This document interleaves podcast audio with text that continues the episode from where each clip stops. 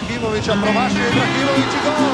Gol, gol, gol, gol! Pravda dravi, Nato Savi, napredaši Bjelica, cijeli Osijek, priče zove, napredaši momci po bodove. Grad na Dravi, dan na slavi, napredaši Bjelica.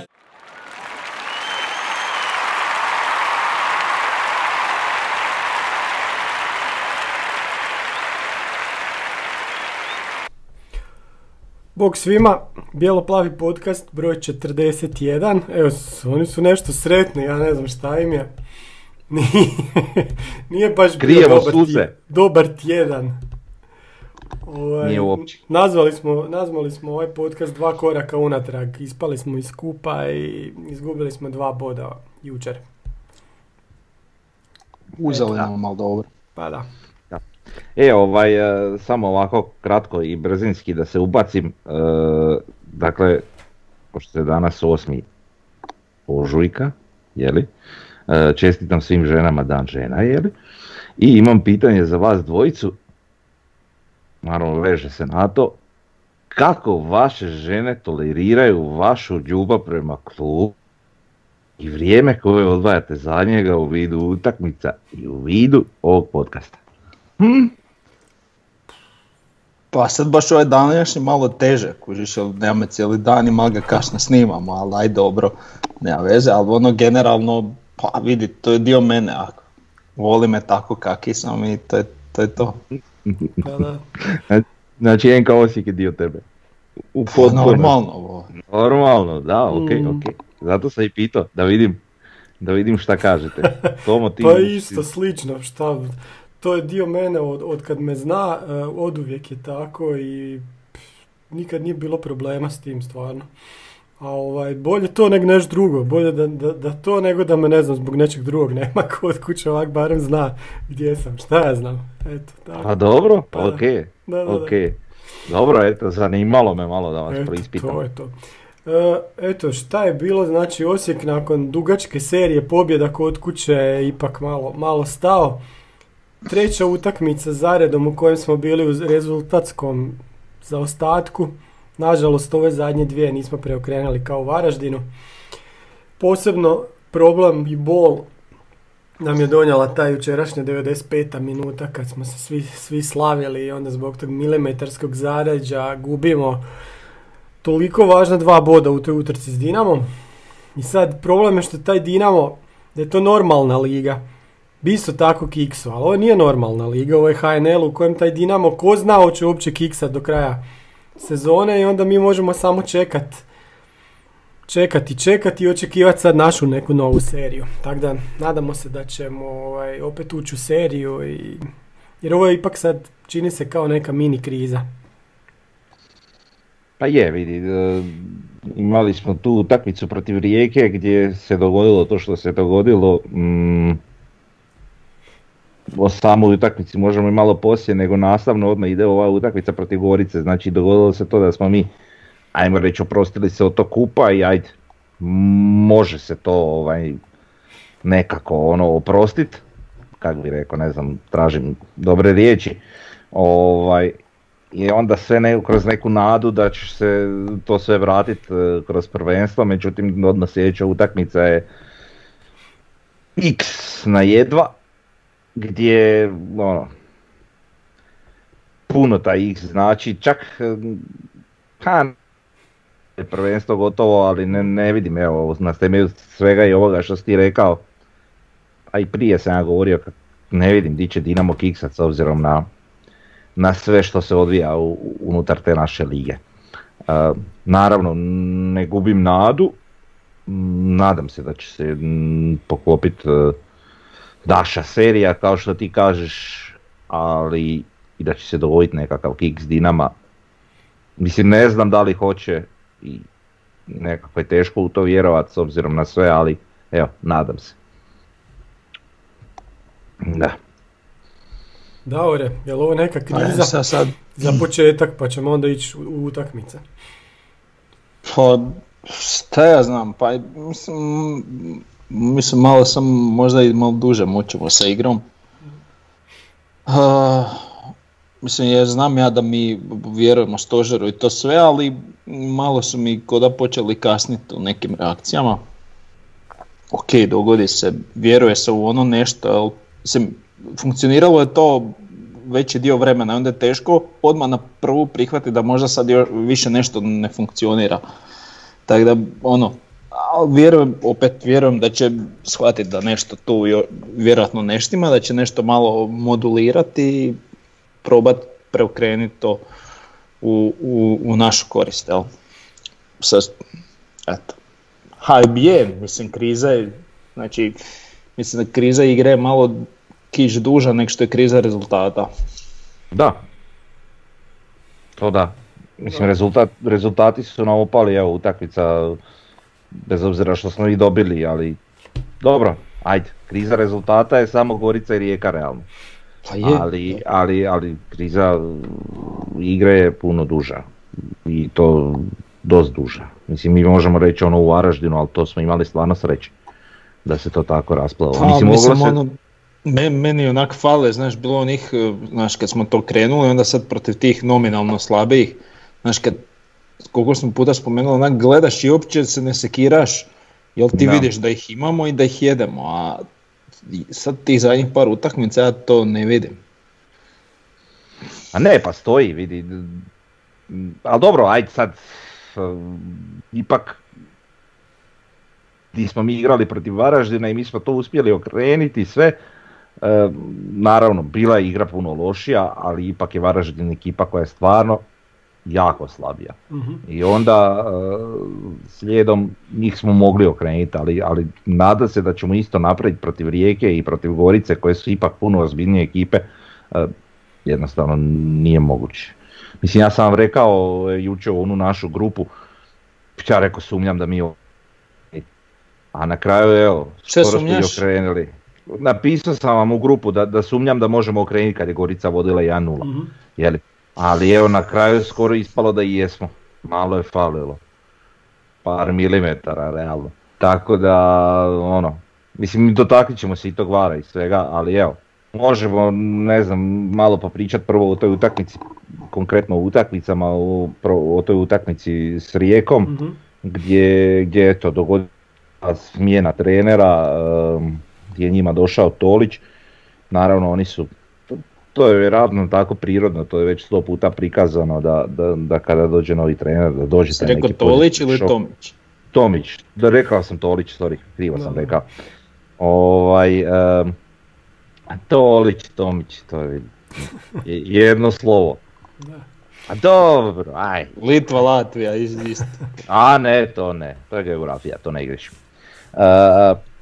I onda tako, dogodi nam se to sve da mi Rijeka je ozbiljno došla, promijenila je postavu, igrala je dosta dobro, znači ni blizu onoga što su igrali prije toga, znači stvarno su bili, mislim mi smo nedavno igrali prvenstvenu utakmicu, dobro, ne možemo reći da smo ih pojeli, ali smo igrali puno bolje, puno je to bolje izvalo po nas.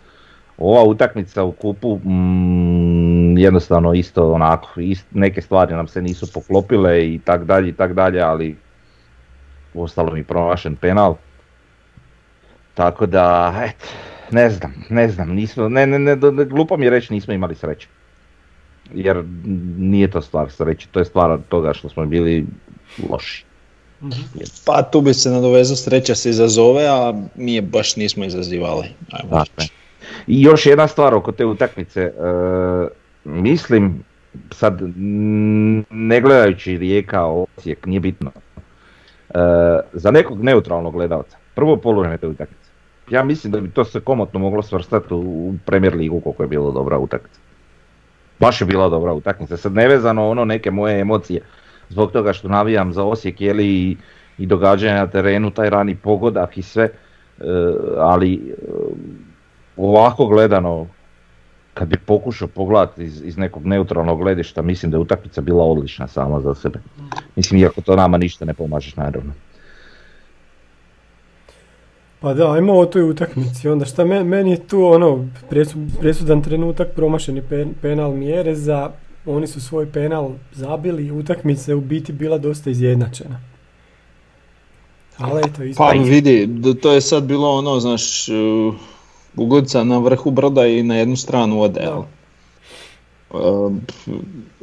Mislim, sad da ne ispadne da je sad to krivac, nije to krivac, ali definitivno ima utjecaja i mi smo, ajmo reći, navijači i mene boli briga šta će neko misliti, da li ja moram biti politički korektan ili ne. Ali ako je ono Jurčevićev penal, onda je penal ono u zadnjoj minuti na menalu. Tako je, to isto zapravo komentirati. Znači, moje mišljenje je da je vidljiva prilično reorganizacija sudačke komisije, jel, na čelu sa ovim iz Rijeke. I ne mogu ja sad reći da se sad jako krade za njih ili nešto, ali postoje određene odluke koje su uvijek lila i koje je teško procijeniti čak i nakon što 5 puta gledaš VAR. E sad, ako si ti potrošio 2 minute gledajući kako je ona lopta liznula Jurčeviću ruku koja se može bitno prvo krznula prsa i dosudio zato penal, a ruku menala koja je 5 puta čišća ruka nego što je bila Jurčevićeva, ne ideš uopće pogledat na VAR. Ja ne kažem da možda postoji neko pravilo nakon kojeg bi on analizirao, iako ja ne vidim to pravilo, ta ruka nije bila ni uz tijelo i promijenila je putanju i nije zbog toga došla do našeg igrača koji je isto bio u 16. Ali da se to ne ide ni pogledat na VAR, to meni iskreno ne može biti slučajno. Tako da, eto. To bi se svrnio na to, znači opet ne znači da bi zabili taj put, ništa to ne znači, ali postoje, znači sad već kad se dotaknemo utakmice s Goricom, znači postoji hrpa odluka koje su onako, ajmo reći, neko će reći ovako, neko će reći onako, ali više ne idu na našu stranu. To jest, mislim, ne treba ići na našu stranu, procijeni ih realno, budi dosljedan i to je to, ali idu baš na našu štetu, to mislim, iskreno očekivao sam to, pričali smo već o tom čim budemo, ovak mi predugo budemo blizu da će s tim polako krenuti. To više ne izgleda onako perfidno kad je bio onaj respekt za Sudanija i te fore, ali opet izgleda taman toliko dovoljno da te izbaci iz kolosijeka, sasvim dovoljno. Naravno. Pa referirali smo se i ranije na neku onu utakmicu jer je prošle godine protiv Rijeke. Džaba to sve, svi su vidjeli da su vi pokradeni, međutim nema tu, prošla baka s kolačima, gotovo. Sve to stoji. I to je najgori dio te priče. A opet kažem, ne trebamo se mi vaditi na VAR. Ne na VAR, nego na ali služenje. Ja želim reći da je to tako. I to je tako. Hoću i baš me briga. Znači ne trebamo mi tražiti isključivo krivca u suđenju, međutim mi jednostavno nismo niti možemo biti sa ovakvim ulaganjima koja jesu velika, ali ne možemo biti toliko bolji od svih ostalih da nam te sudačke odluke ne znače. Tako je. Znači mi kad bi bili toliko bolji pa da ih sad rasturamo 5-0 pa sad nas baš briga što nam je sudac 2-3 stvari, pa i nek bude i 5-4, baš nas briga, nismo dobili, prošli dalje. Ali jednostavno to nije tako i svi ti protivnici, poput evo sad recimo Rijeke i Gorice, nisu oni toliko slabiji od nas da sad takve sudačke odluke ne mogu utjecati na konačni ishod. Tako da sve to onako što ti kažeš perfidno, oni to malo smjeste, a da bi trebali na neki način to sve uzdrbati, to nekako moramo nešto pokušati. Ne možemo govoriti da smo zadovoljni suđenjem i ne možemo govoriti da iako na posljedku ni onda se neće ništa promijeniti, ali bar nekako pokušati na neki način, mislim. Ja znam da je Bjelica rekao da ne komentira suđenje, ok, to nije baš u konačnici točno, jer VAR je isto, ajmo reći, dio suđenja, ali iskreno, iako na prvo onak sam pomislio, nemoj sad to, sad ćete razapeti, jesu ga razapeli, ali meni je baš drago što je to rekao. Ali problem je sad što se sad više ne gleda šta se govori, nego ko to govori, nego eto, to je rekao Bjelica, gospodin ne komentiram suđenje. Ok, da. Ne komentira suđenja, a ne bi možda gledao zašto je on to rekao i da to što je rekao je potpuno u pravu. Sad. Ah, dobro. Odmah smo mi krenuli po varu i po Pa ne znam, mislim, jel smo završili sa Rijekom. Možemo Rijeku ocjene, pa ćemo završiti s Rijekom. Ajde.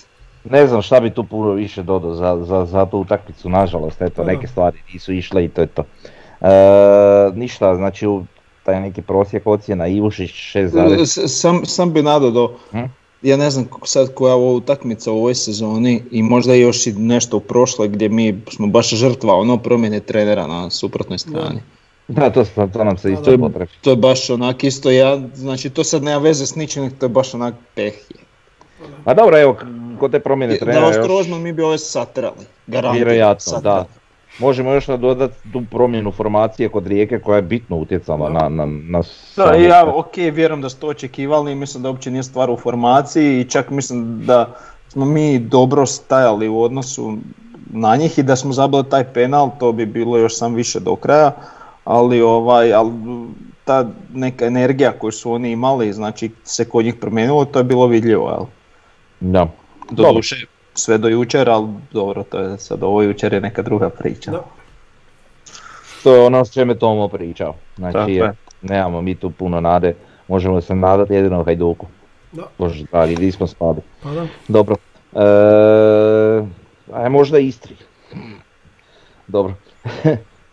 Ivušić 6,0, znači pričamo o utakmici protiv Rijeke. Ivušić 6,33, Miloš 5,5, Silva je na poluvremenu 5,67, Škorić 7, Lončar 6,83, Jurčević 6, Žaper 6,16, Jugović 5,83, Santini neocijenjen od 74, Erceg 5,16, Đurčo od 63. petica, Klein Hešler 6,16, Pilj neocijenjen, ušao u 82. Bohar 6,16, Bočkaj od 63. ušao šestica i Mjerez 5,66. Onak, dosta loše ocjene. Da, nismo rekli za tu utakmicu sa Rijekom, ja sam je već onak izbrisao iz pamćenja.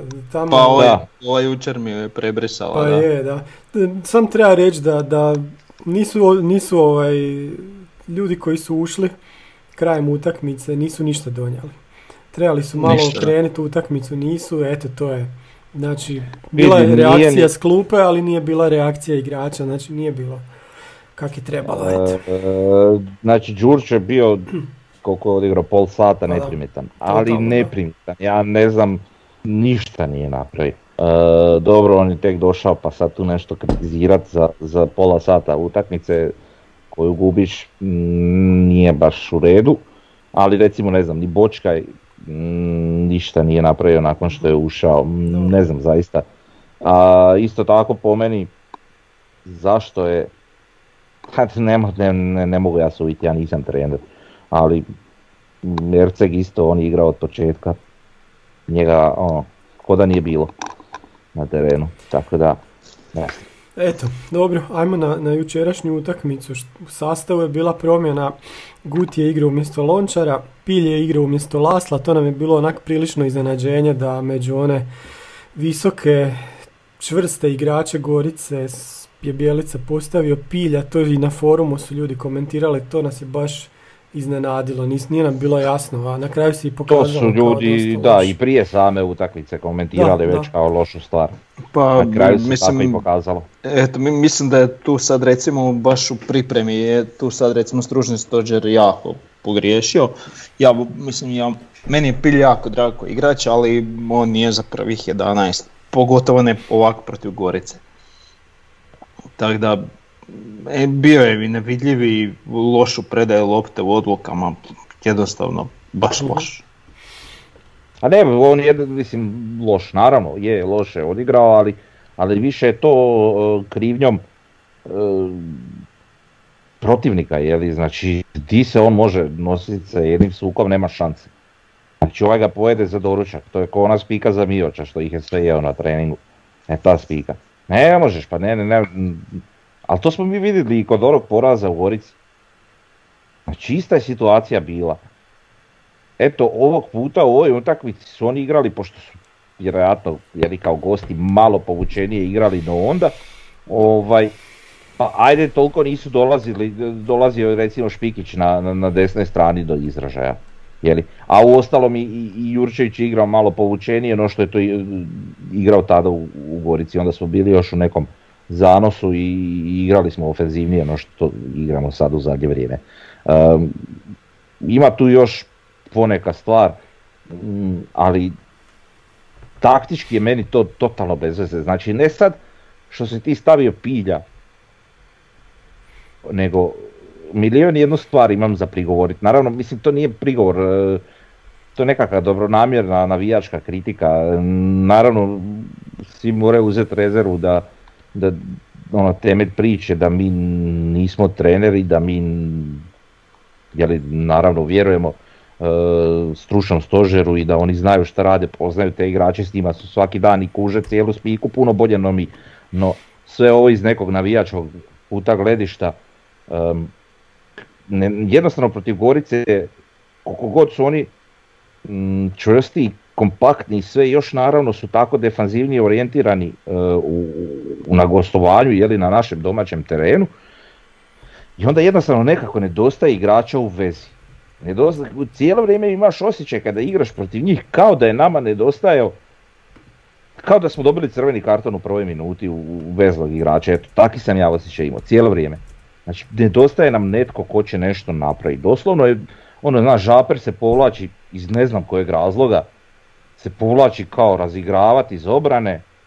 Mislim, to sve što je Žaper radio mogao je i Škorić, ne kužim, a mogao i Guti, Guti je tehnički solidan igrač. Tako da ne kužim neke stvari. Ta naša krila već duže vrijeme tako igraju, a to posebno dolazi do izražaja u ovoj utakmici, znači Bočkaj i Bohar. Kud oni nisu na nekim svojim razinama da su u najboljim izdanjima, tu još igraju nekakva krila koja više pripadaju sistemu 4-4-2 nego ovom ofensivnom sistemu 4-3-3 ili 4-2-3-1, nije bitno, jeli. Jednostavno odrađuju previše tih nekih rola gdje pripomažu veznom redu i onda opet gubimo i na bokovima. A u veznom redu na kraju nismo dobili ništa jer, kažem, imao sam cijelo vrijeme osjećaj kao da nam fali igrač u veznom redu.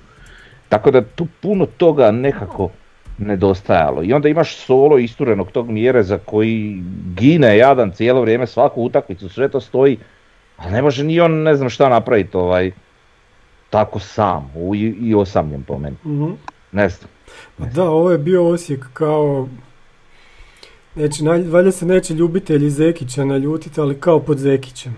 Kao kad smo imali problema sa puno ekipa, kad smo tražili igru, kad bi onak počne utakmica, a ti znaš da oni do polovremena nećemo zabiti gol, jedino možda iz nekog prekida. Da, iako mi je to tad bilo razumljivo. Znači, tad mi je to bilo razumljivije nego sada. Da.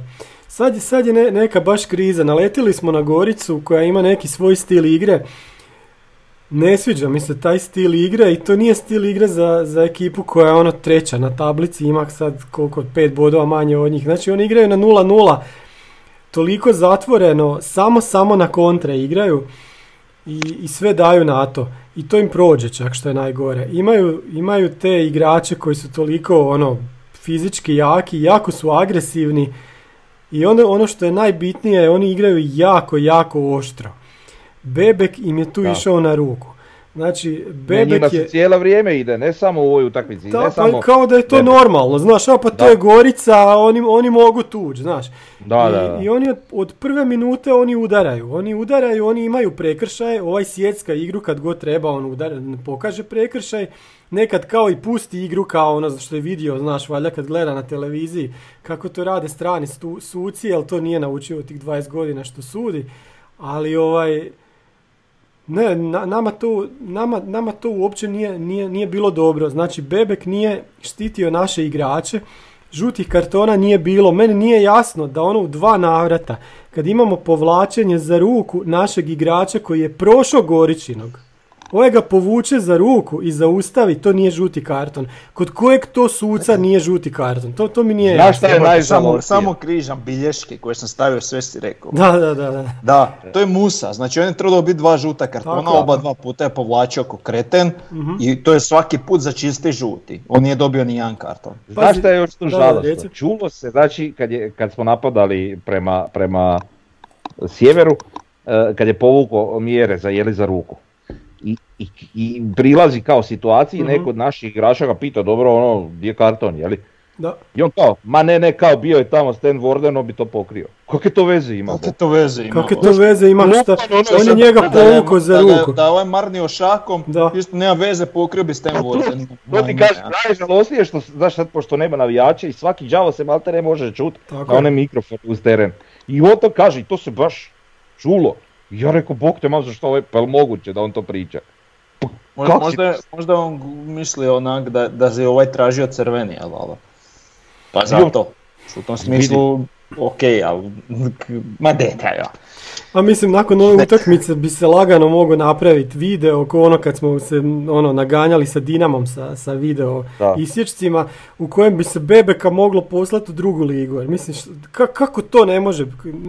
On je totalno nije zaštitio naše igrače. I to je rezultiralo time da mi nismo ništa napravili u prvom poluvremenu. Mislim, da je bilo žutih kartona, ovi bi igrali drugačije. Jako je to utjecalo na igru, ali baš jako. Naravno. Pa zato Gorica jednim dobrim dijelom je tako plasirana. Znači oni igraju tako cijelo vrijeme protiv svih i dosta im se to tolerira. Mm-hmm. Znači i ne znam zašto se tako u nekim navratima ih se ne sreže kartonima gdje bi oni svoju igru primirili, naravno to bi utjecalo na rezultat. I boga mi ne bi oni bili treći. Možda bi bili treći, ali ne bi bili ovoliko komotni. Mm-hmm. Znači to bi bilo puno napetije. I sad ne govorim samo protiv nas, protiv svih ostalih ligi osim Dinama, jeli? Protiv Dinama su bebe, to je još drugo. Tako da ono, mislim ja ne kažem, njihov stil igre meni zanimljiv, okej, imaju neku svoju viziju, neka, ali brate mili, to s druge strane nije, ono, moraju suci reagirati na te stvari, mora liga reagirati, mora se znati neki opći stav za sve utakmice, a ne da... Znaš, uvijek, svaka utakmica svoju priču ima oko suđenja, bože dragi, ali stvarno svaka. Pa ovo čak i ne. Sad je reformirana sudačka komisija, sad je sve super divno i krasno. Vrate, njih bi najbolje bilo reformirati nekom, ono... Ne, njih bi bilo najbolje rasformirati. A ne, kažem ti, pa reformirati nekim TNT-om, to sam htio reći. Mislim, grozni su, oni ne sude nigdje, to govori o njihovoj kvaliteti. Dobro, ajmo dalje. Šta ćemo sljedeće dok ne dođemo do tog VAR-a? Mogu ja malo? Može, da priča, nisi ti ništa rekao, da. Znači pratio sam malo te sad komentare, ajde ove iz protivničkih tabora, to je jasno, da likuju šta ja znam. Ali recimo mene je počelo strašno zlicirat pristup, pa ne mogu čak reći manjine, nego baš dosta naših navijača. Kako sad ništa ne valja? Ništa ovo, Bjelica je precijenjen, znači ono komentari jebote, je li moguće? Da, zamisliti to. Onak, ja ne vjerujem da sam to pročitao, kužiš. Ono, ajde sad to na kraju, ali ono, komentar koji me najviše onak živicira je kao nismo vam zaslužili ni taj bod. Čekaj, kako nismo zaslužili? Čim je Gorica zaslužila? Baš to, aj nek mi neko objasni kako je Gorica zaslužila taj bod. Čemu? Ona je crnac pobjegao jednom tamo i na kraju mu se još obrani, odbilo mu se lopta. Od pete Gutija mu se odbije nazad, da strašno. Opali ko lopatom i baš pogodi tamo u stativu gdje Milan je mogao stići, kužiš. I to je sve što su oni napravili. Šta su oni napravili, po čemu su oni uopće nešto zaslužili? Znači oni su od prve minute počeli peglat. Znači mislim, oni uvijek tako protiv nas igraju. I znači njima je oprošteno bar jedno 5 žutih kartona. Uh-huh.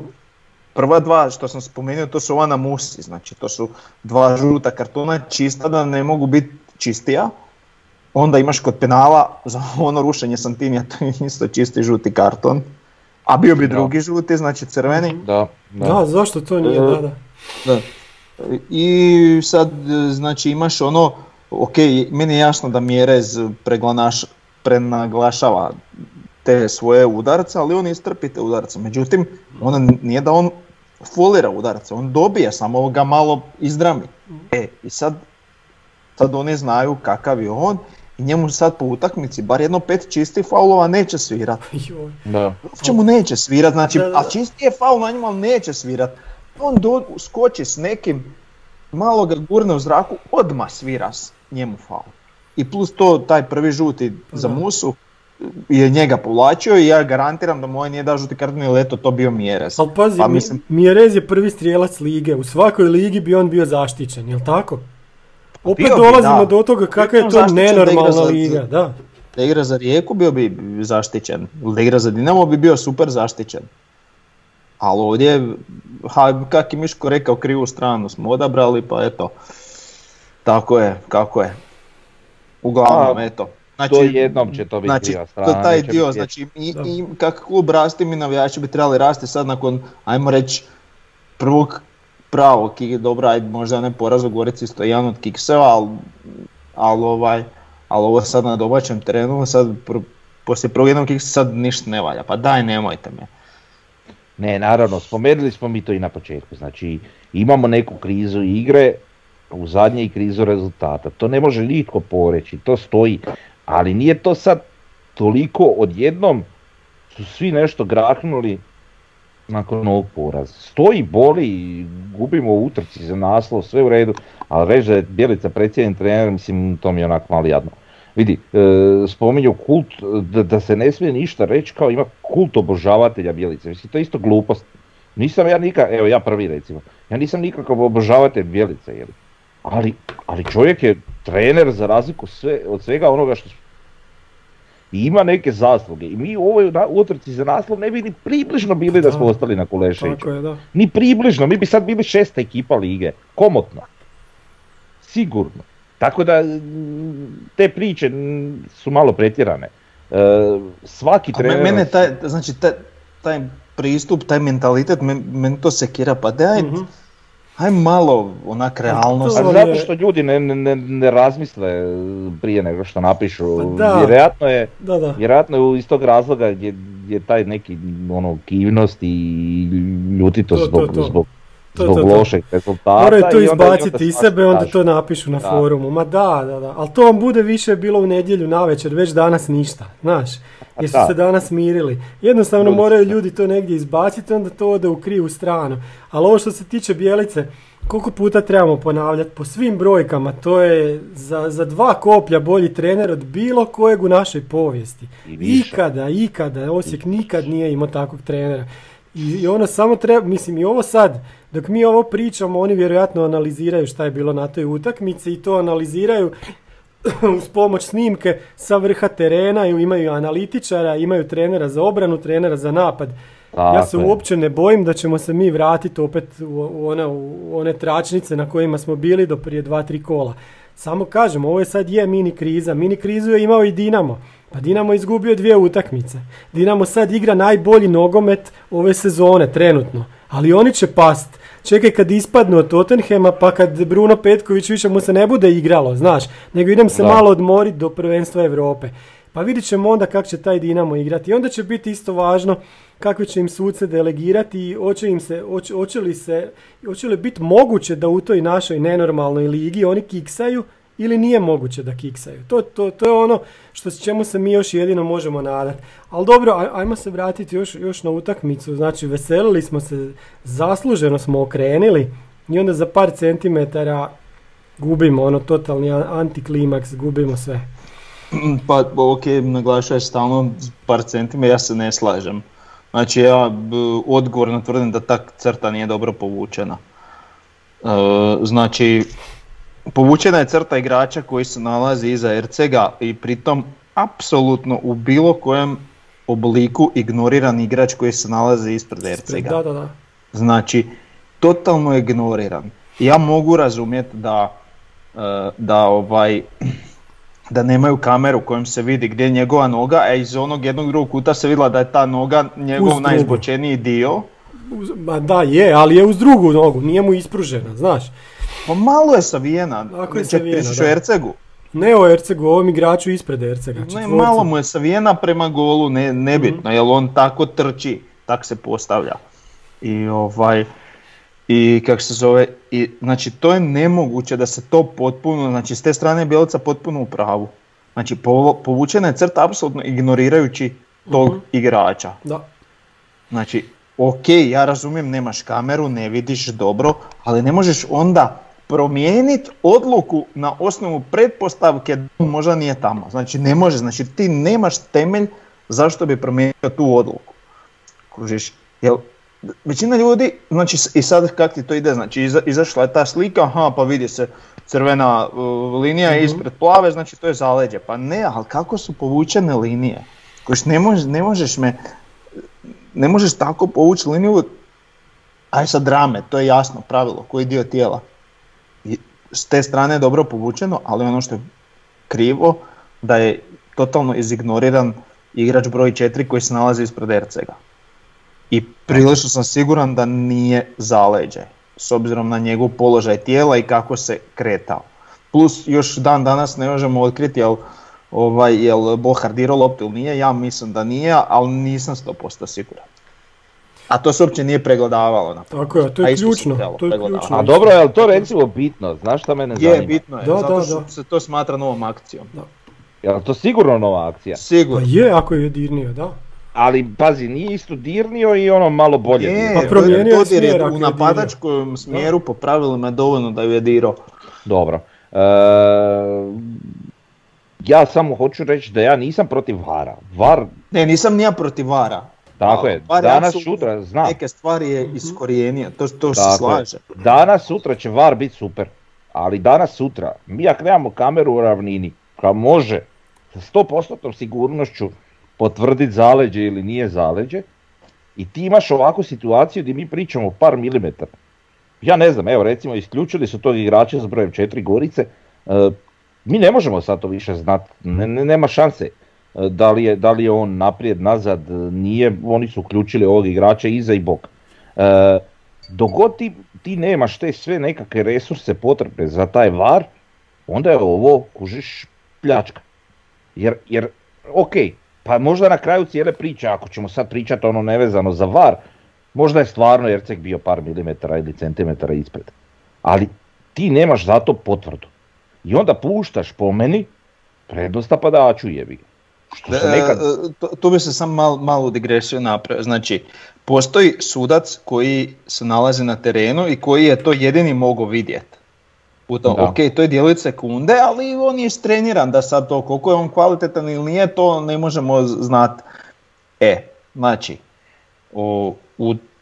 u ovom slučaju, znači ako se ne može odrediti, onda mora ostati odluka koja je donešena na terenu.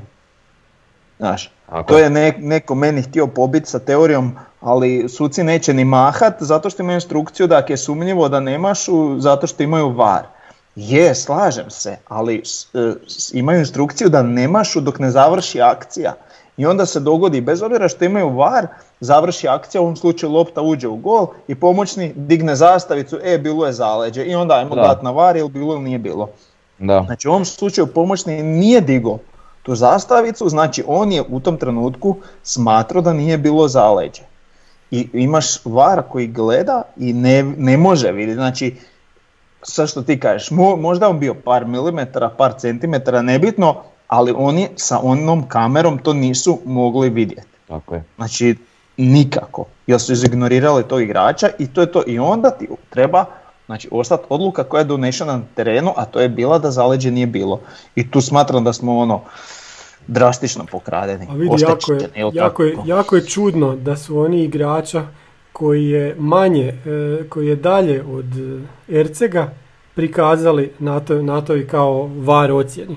Znači nisu tu četvorku išli izvlačiti crtu, nego od ovog drugog. I to nije normalno. To neko treba dati objašnjenje zašto je to tako. Ja sam jučer uzeo tu snimku i povlačio crte, znači paralelne sa njihovima. Po onoj snimci koja je kod znači na vrhu 16-terca, po toj snimci kad povučem crtu izgleda kao da je naš Erceg par centimetara u zaleđu. Ali Ja na toj snimci mogu samo pretpostaviti gdje je noga od ove četvorke. Ja sam to sam htio reći. Ja sam, čekaj, evo, sam da završim. Ja sam znači pretpostavio, gledajući ovu njegovu nogu koja se vidi. Po tome, meni, i kad vidim i tu četvorku, meni izgleda da je Erceg u zaleđu, kad ja povučem crte. Ali, ako ne vidiš, imaš drugu kameru. Druga kamera je isto dobra, znači kamera sa centra. Kada kod nje povučeš crtu, a imaš lijepo linije na terenu i možeš pratiti crte. Točno ispod njihovih nogu je šišana trava, tako da, da možeš povući lijepo crtu. Kad povučem tamo crtu i kad tu crtu dignem na visinu njihovih ramena, to je sa svakog ramena spustim do terena, onda su totalno jednaki. Totalno su jednaki, što znači da tu nema ničega onda. Ali zašto nisu koristili, znači ako ne vidiš s ovom kamerom, zašto ne koristiš drugu kameru? To neko treba objasniti, to nam nije jasno. To neko treba objasniti. Najveći problem onoga što Bjelica je rekao poslije utakmice i svega onoga što sada mi pričamo je ta čistoća tog vara. Znači taj var uopće nije čist i tu leži problem. Gledaj sad ovo. Znači mi imamo više tih varijanti kako se to može pogledati, oni to ne gledaju. Druga stvar, znači mi gledamo utakmicu na televiziji, znači imamo mogućnost pregledavanja te snimke šta gleda VAR. Da. I događa se situacija, oni pregledavaju, mi gledamo Bebeka kako priča s igračima. I oni su sad pregledali i oni plasiraju jednu sliku, znači jedan frame, frizan sa linijama. Da. Ti uopće ne vidiš točno. Da li je dobro frizan? Tako je, da li je dobro frizan? Jer jako je bitno, da. U kojem trenutku je frizan, naravno to govorim. Znači kada je onaj igrač koji šalje loptu poslao loptu, znači on je mogao, mislim, mi smo imali situaciju ono sa Boharom, ako se sjećate, u Maksimiru protiv Dinama, gdje je bilo, gdje smo se mi pitali da li on doista bio u zaleđu, bio je onaj jedan trenutak, kad je izlazio nešto iz zaleđa, ono nije bitno. Ali oni su isto tako povukli liniju kao to je to. I sad populacija, mi navijači zagriženi koji to gledamo sa nekom strašću, aha, kao, da, povučena linija, to je u redu. Da, potpuno slijepo se vjeruje u tom položaju linija. Njima to odgovara, njima je to super. I onda se vežemo na sljedeću stvar. Znači, prvo, istoga VAR nije čist, znači zato što se takve stvari događaju. Povuku ti tu neku liniju, ti to gledaj, ne gledaj. Čak u početku, kad je kod nas krenio VAR, radili su to da ti puste cijeli snimak pa da se vidi linija, pa ovo, pa ono, nešto su pokušavali kao. Sad to više nema jer su skužili šta se događa, znaš, to je puno čišća situacija kad tako pokažu cijelu akciju, sad samo frize, frame i bok.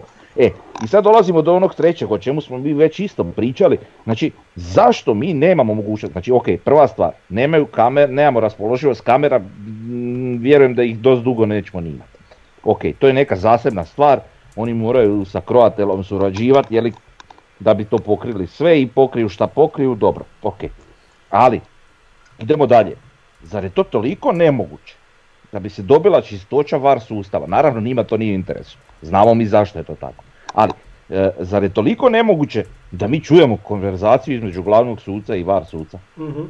Halo brate, pa vi hoćete da bude čišće suđenje. Zar vama to nije u interesu? Šta smo mi idioti? Ko hoće, ne bude čišće suđenje. Pa to ti govori, pa to je cijeli apsurd. Pa to je najveći problem. Pa zašto više ne od ove reforme više ne prikazuju to kako postavljaju linije, zato što se vidi točno kako radiš, što bi se odmah skontalo, a onaj igrač gore, ako ti puste frame i bog doviđenja, znači. Tako je. VAR je riješio puno stvari, ali su oni sad, tu kak je to kod nas u državi uvijek moguće, oni su uspjeli pronaći načina kako da mogu malo izmanipulirati taj VAR. I sad samim time ne vjerujem da ćemo ikad čuti komunikaciju tu, jer jednostavno je tu previše toga. Ko što suci ne smiju davati izjave, ne znam zašto, ja bi isto im to naredio. Ko što trener mora poslije davati izjavu, zašto ne bi sudac dao izjavu? Ne mora odmah, poslije je vruć, hladan, ovo, ono, nek se ohladi pa ne kaže poslije. Ne, zašto ne? Da.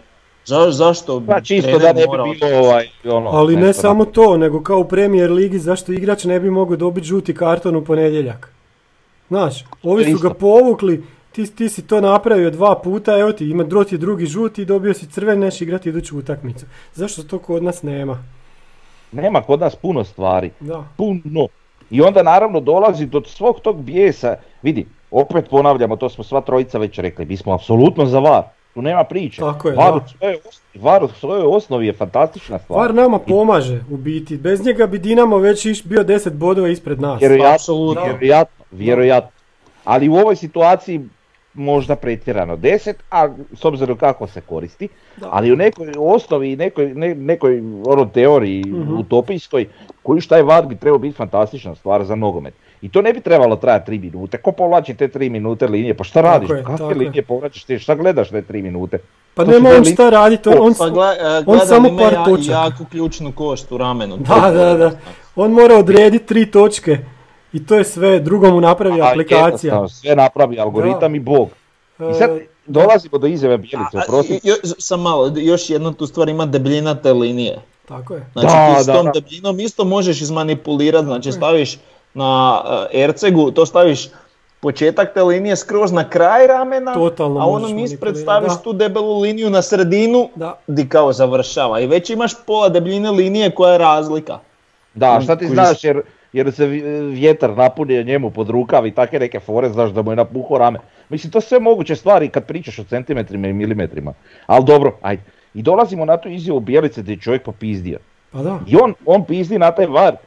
Ja vjerujem da on isto razmišlja u stilu da je taj VAR sranje, zato što mu događaju se takvi prekidi utakmice i ubijanje te emocija, a on de facto ništa ne dobija od toga. Kad bi on dobio od VAR-a u stilu da ne da njemu ide u korist isključivo, kao što je sad u ovom slučaju išlo u Gorici ili što često ide Dinamo, nego da bude pravično i pravedno. E onda u redu, ali ovako, pa svako pizdi od nas na VAR, svi mi pizdimo. Tako da to je vrlo onako diskutabilno. Da, ali vidi, VAR recimo kod penala kad je ne znam ruka, kad je prekršaj, to je uvjerenje neko suca, ali VAR kod ofsajda, to je geografija, geolokacija, znači... Geometrija, kakva geografija? Ma geografija, čovječe, geolokacija. Pitam, znači, ti totalno možeš locirati gdje je svaki igrač, imaš sve crte, svakog igrača vidiš, ali ono što kažem, ako ne vidiš ti jednom kamerom, upali drugu kameru jebemo, imaš snimku iz druge kamere. Isto je jako bitno, što to sve što su oni radili u VAR sobi, to negdje ide. Oni su to nekom poslali. To bi NK Osijek trebao vidjeti. Znaš, trebalo bi se vidjeti kako su povukli te crte, gdje je ta linija točno u piksel, znači gdje je udario tu liniju, pa da znamo. Naravno. Ako je neko to pogriješio, pa to je namjerno. Pazi, to nije greška kao što sam rekao kod napucavanja ruke gdje može biti ne mora. Ovo se točno mora znati. Isto tako sa razvojem tog VAR-a. Ti možeš staviti lokatore u majicu da oni na ramenima, svaki igrač ima iza, recimo tu, iza vrata, da ima 3 lokatora. Ništa ti ne treba. Odmah da te prekinem, kužim što ću reći, ali to je nemoguće. Ali igrač... To je lako za loptu i goal line technology, to je lako izvesti, lopta je okrugla i tu lako postaješ, ali igrač ima previše dijelova tijela koji su u svakom trenutku drugačije raspoređeni i s kojima može biti u zaleđu, znači ne možeš ti staviti njemu na ramena i na leđa, a ne staviti mu na prsa, ne staviti mu na kuk, ne staviti mu na koljena, ne staviti mu na špic kopačke, na petu. Ali vidiš ti, pa dobro, ne vidiš, evo nisi vidio nogu od četvorke. Da. Da, to sam htio reći, sad sam se sjetio, dobro. Pa vidi se na onom frizanom frejmu koji su oni postavili, točno se vidi njegova noga. Ne vidi se koljeno, ali vidi se njegova stopa. Ne znam kako to niste skužili, vidio sam na forumu da to niko nije skužio. Znači točno se vidi, pokazat ću vam. Htio sam reći, ne vidi se cijela noga, znači ne vidi se, koljeno je njegovo najbliže gol liniji i koljeno se ne vidi. Ali noga kao noga se vidi, pretpostavljam da ne može imati ne znam koliko istura. A to je ko što mu vidiš i rame, pa ali džabe kad to nije najbliži dio linije. A ne, okej, ali kažem, začudilo me to da govorite da se ne vidi noga, a vidi se. Dobro, nisam mislio nastopalo. Da, ono što bi znači napravili u NFL-u, tamo ako nema dovoljno dokaza za preokretanje odluka na terenu stoji. Ali to je NFL, to je... svjetlosnim godinama daleko od HNL-a. Recimo, Amerika po pitanju suđenja općenito. Tako je. Iako i tamo ima grešaka, ne, i to, ima, i to samo se, takih, ali to fora da se dogode. Znaš, i na te greške ono misliš, da, jednom se dogodilo njima, drugi put će se nama, znaš, nema nečega iza toga. Ono što je zanimljivo je da su Nizozemci usprko, znači UEFA-ma, FIFA i UEFA, podebljali obje linije kod zaleđa. Ako se te dvije linije dodiruju, nije zaleđa. Znaš, sad zamisli da imaš linije i da one nisu ono centimetar debele, nego 10 centimetara. Svima je opet dolaze, isto. Svima je opet recimo, isto. Okay, ali nisu s tim ništa dobili, ali znači ako se imalo preklapalo linije, nije zaleđe. Tako je. To je. Ali nema greške onda. Taj jedan trenutak kad se možda dodiruju, možda i ne dodiruju, znaš. Uvijek je... Ako imaš neku toleranciju, uvijek nekad si na rubu tolerancije, tako da nema mi smisla, ništa ne znači. Dobro, ajmo dosta, već dugo tu pričamo o tome, idemo o ocjene. Pa da. Volna tema, i taj VAR, već ide na jetru. Ništa, ocjene kažu ovako, Ivušić 6,5, Silva 6,5. Miloš neocijenjen, u 78. je ušao Škorić 6,5, Guti 5,83, Jurčević 6,16, Santini ušao u 67. 6,5, Žaper 6, Jugović 6 od svih, Bočkaj 5,5 od svih, Pilj 5,33, Laslo ušao u 67. 6,5, Bohar 6,33, Mjerez 6 i Erceg ušao u 78. neocijenjen. Dobro. Sad bi se još sam malo vratio, pošto sam se sad ispucao za ovaj VAR, uglavnom što se tiče same utakmice. Da, malo, sad je već to druga, treća utakmica gdje se vidi ta neka određena promjena kad nešto promijenimo, pa isto... bi volio da nekad malo ranije se to dogodi, ko recimo ta promjena formacije, pokušaj igranja s dva napadača. I recimo Bohar je bio i dosta loš do te promjene, ali kad je napravio tu promjenu, on je bio skoro najbolji na terenu. Znači, pa ako nama toliko fali taj neki plemeniti, a on je možda najplemenitiji što se tiče tehnike igrač kod nas. Znači on je njega pustio da bude taj plutajući, ajmo reći, roaming attacking midfielder, ne znam kako bi to nazvao. Znači njega je bilo svuda, se on kreto i di god je došao je stvarno problem. Znači sama promjena formacije mu je to omogućila, a on opet ima tu kvalitetu da to odigra. Zašto ne bi češće recimo probali? Tipa uzmeš ok, 3-5-2 mislim da možemo igrati sam kad je Čeberko zdrav, pa da nam tu može biti Jurčević, s ove strane Igor Sila, ok, imaš i Miloša za pokrit, i onda igraš sa dva vezna, Žaperom i Laslom koji oru teren, i imaš tu tog Bohara nekog Plutovića i probaš dva napadača. Pa možda čak i ne moraš odmah dva napadača, jer ako to probaš a ne ide, onda zapravo nemaš šta puno napraviti nabolje. Da. Skupe, ali možeš recimo za zašto ne igrat 3-4-2-1, to isto možeš igrat gdje ćeš ti imat, ajmo reći tog Bohara, nekog Pultajućeg i recimo Bočkaja. Znači, moje mišljenje je da oni nisu baš klasični top krilni igrači koji će probijat u naletima, a možda bi ih bilo puno bolje iskoristiti da oni igraju ta neka dva povučena, vezna isturena, ali povučena u odnosu na napadače i povučenija u odnosu na krilo, gdje njih dvojica imaju tu neku tehniku gdje bi mogli, ajmo reći, čuda stvarati. Mislim, ok, to je recimo evo što bi ja probao.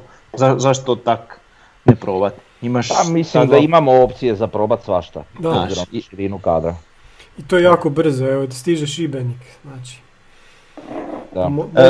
Sa dva napadača mislim da još ne igramo, ali Santini nema snage za 90. Znam da svi to zazivaju, ali polako. Znaš šta sam još htio reći? Jel onda opet imaš staviš dva napadača i ne ide. Šta onda? Kako ćeš kod trećeg napadača uvesti? Znaš šta mi nije bilo jasno isto, mislim nije da sad kritiziram nešto previše, nego mi nije jasno jednostavno. Događa se trenutak, i sad trebamo goniti taj rezultat i preodgrenka. Ok, imalo je to neku ideju na kraju priče, ali meni je nejasno da ti vadiš Jurčevića i vadiš Mjereza. To mi u takvoj situaciji uopće nije jasno. Znači, ok, uveo si Santini, ali zašto to nije bilo poput onoga u Varaždinu, to mi nije jasno. Evo, iskreno. Jer, vidi, Santini kao Santini je vrhunski igrač. Tu nema priče, on je nama odlično pojačan. Ali uz Mjereza, pa ti stoperi stvarno, ja ne znam, i Jurčevića na beku, koji, kad je i Bohar unutra, znači ima uvijek zagarantirane ubačaje u trepavicu. I onda još imaš ovu dvojicu koji skaču, nemilice, stoperi ne znaju šta bi. Ja ne znam zašto to nije tako ostalo, nego su se malo nekakve drugačije varijante tražile. To bi meni možda... Kužim te šta hoćeš reći i meni je to bilo malo čudno da on izlazi, ali opet ti ne možeš znati jel on možda bio... Ne, mislim, njega su pegali, koji idiota su ga ispeglali. Da li on ima takav govor tijela da se vidjelo da više jednostavno ne može, ali on je bio nevidljiv iskreno. Dok nije bio zamijenjen, znači nije nijedan duel osvojio ništa. I da li sam tražio ili ovaj vidio da jednostavno ne ide i probaj čisto sa svježinom. Taj dio ne ulazim, to je naravno nešto što mi ne znamo. Ali ovako kužiš iz nekog tog navijačkog aspekta, što kažem, kako gledam na to, nevjerojatno mi je da tako se to raspojelo. Ali sumnjam da Mjerez traži izlazak ili nešto, u to ne vjerujem. Ne kažem da je mora nužno tražiti, ali njegov govor tijela je možda bio toliko loš da... Mislim, baš je bio loš, jebika.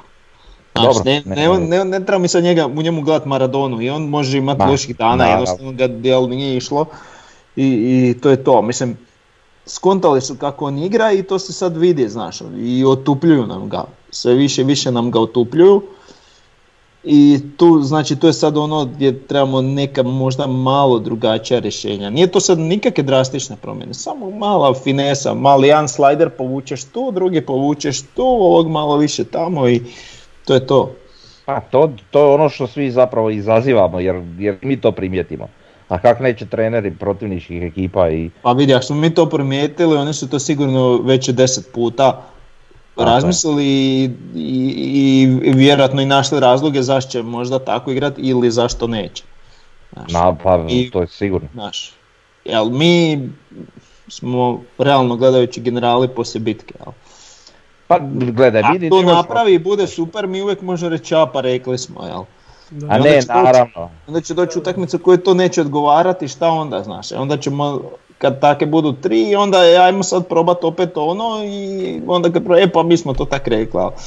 Mislim, taj dio vjerujem da je svima jasno. Mi nemamo tu odgovornost, mi možemo samo aksrat, a Bjelica ima tu odgovornost. Ma naravno, tad vjerujem da je to svima jasno, da to mi navijački onako iz svog nekog kuta gledišta, ali taj kut gledišta naravno ne mora biti ispravan jer nemamo sve moguće podatke koje trebamo imati. Jer... Ma da, nismo ni izgubili od zadnjeg, izgubili bodove od 3. na tablici u derbiju, eto šta. Reci da. Ono što ja hoću reći je da on to sigurno želi jednako kao i mi. Pa da. Ma naravno. To garantiram i da sigurno radi ono što on misli da je najbolje u tom trenutku. Da. E sad što to najbolje ne ispadne uvijek najbolje, nije to... matematika gdje kad ubaciš do ovu drugu varijablu će ti ispast onako, znaš, nije to, tu ima i jako puno varijabli na koje ti nemaš utjecaja. Da, a mislim ti ne možeš znati da li se nekom igraču pripiškilo, prikakilo, mislim može biti stvarno to jedna stvar. A mi pa ne znam ja kad trčim, ako pojedem nešto sat i pol prije, super me ideal, ako pojedem nešto pol sata prije, što je isto lagano, znači istu stvar, ja prvih 20 minuta umirem, tako da, znaš, to su sve take sitnice koje postoje da ne možeš ni vjerovati. Pa je, to je to. I to je ono u što mi nemamo uvid kao navijači, naravno da se sve naše priče i sve treba uzeti s određenom dozom rezerve, ali mislim da je svakom normalnom to jasno. Tako da eto.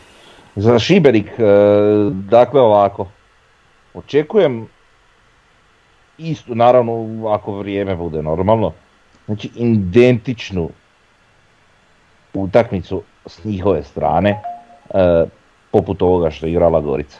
Naravno, možda će biti malo manje udarat, jeli? Ali kontam ista šema. S tim da oni imaju čak i opasnije napadačke opcije od Gorice po meni. Da. Isti kontri. Znači onaj Sahiti i Urić, ne znam kako će oni igrati, u kojoj postavi, da li imaju nekih ozlijeđenih i to, ali kartoniranih ne znam točno, ali... Ma da, samo da ne bude bure i mislim da neće biti problema. Znači imamo sad dvije utakmice do te reprezentativne stanke. Imamo Šibenika u gostima i onda Lokomotivu u Osijeku. Za to vrijeme Dinamo ide Tottenhamu, pa Varaždinu, pa im stiže Tottenham, pa im stiže Gorica. Vidi. Šta ti kažeš? Znači da je normalna situacija, pričali smo, šta će uopće pričati. Znači Gorica po svim nekim kvalitetama koje posjeduje realno mogla bi im nauditi, možda, da. Ali znamo da neće, a Varaždin neće sigurno. Tako da njihovom kiksu se nemamo šta, bez obzira što njima to između dvije europske, ovo ono, ništa. Šta, oni će protiv Varaždina izved drugu ekipu. Pa da. Ok, moram spomenuti Milana Arambašića koji nam je donio pivo, koje čovjek sam pravi, evo ga stout, ja pijem znači pivo, Davor još nije došao do svog piva, moram mu to odvesti. Odlično pivo, hvala Milane. Imamo pitanje jedno s Instagrama koje smo zaboravili zadnje, vidi Frnja što se smije, pa nema kole Frnja, šta i čovjek mi je rekao, ne pravi. A htio sam reći, da. Ali dobro, šutio sam. Ajde. Ti si rekao. Aha. Ne, pa to je to, ti dobro. Si rekao. Prošli tjedan smo odgovarali na pitanje, jedno pitanje smo zaboravili od gospodina Jozanovića, ne znam kako mu je ime, sa Instagrama. On pita ovako, po vašem mišljenju, treba li Gutiju dati više prilike da igra? Evo sad je igrao. Mislim smo odgovor dobili. Tako je. Gdje će Špoljarić na kraju sezone završiti, u kojem klubu? U Osijeku neće. Da. Da, ako završi nigdje u KNL-u, to može biti jedno ta isto gdje je. Ja mu prognoziram Mađarsku. Najvjerojatnije. Gdje se objavljuje kad bude doček igrača ili proclava rođendana, pa nemam pojma, ni bi to volili znati, nigdje se ne objavljuje. Koliko komada dajemo Rijeci, to sad možemo reći. Jedan smo zabili, eto, odgovorili smo sa tjedan dana za završenje. Isprike na kašnjenju. Ali evo, da ispravimo nepravdu. Tako je. Imamo jednu novu rubriku za koju ni vas dvojica ne znate. Rubrika se zove NK Osijek 1916. Oho, odabarali smo i godinu. Pa godina, to je godina. Kad se ti rodio ili šta? Da. To je godina kad je osnovana Slavija i to bi trebala biti ta godina NK Osijeka, kad je NK Osijek osnovan. E sad, imam jedan tekst iz Osječkih novina iz 25. godine, 1925. To su novine Die Drau, znači u to vrijeme su Njemci imali svoje novine u Osijeku, dnevne novine, bio je i Hrvatski list, mislim da je izlazio već onda, ako ne prije toga je bila jedan isto neki Hrvatski list drugog naziva. Uglavnom, igralo se gradsko proljetno prvenstvo 6 klubova, 6 osječkih klubova i to su bili Sloga, Ošk, Hajduk, Makabi, Slavija i Građanski. Igrali su znači prvu utakmicu Sloga i Ošk 0-0, a drugu Hajduk i Makabi 11:1 za Hajduk i Slavija Građanski 3-2. Šta hoću reći?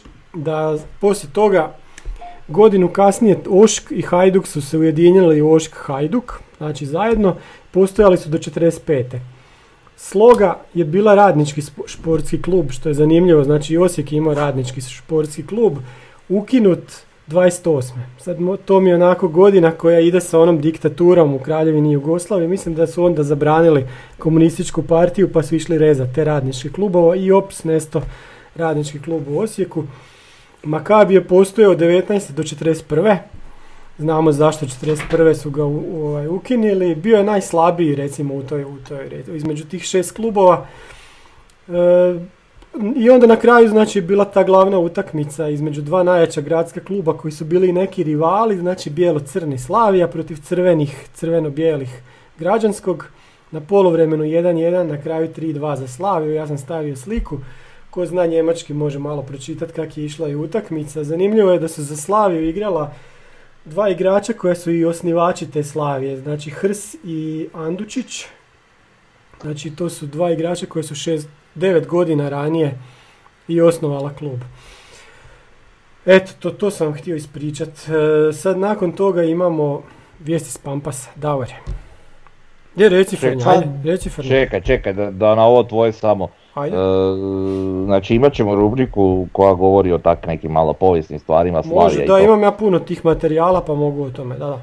Dobro, znači onda javno idemo u akciju lobiranja promjene godine osnutka. Ja ću objasniti zašto to treba, još nije vrijeme za to, ali objasnit ću zašto i totalno postoje razlozi zbog čega se to treba promijeniti.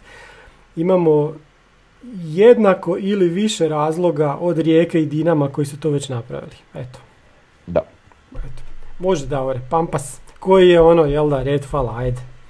Gradska četvrt Redfala, ali Pampas je svoj kvart, tako je. Pampas je Redfala. Može biti kvart, nema nijednu zgradu.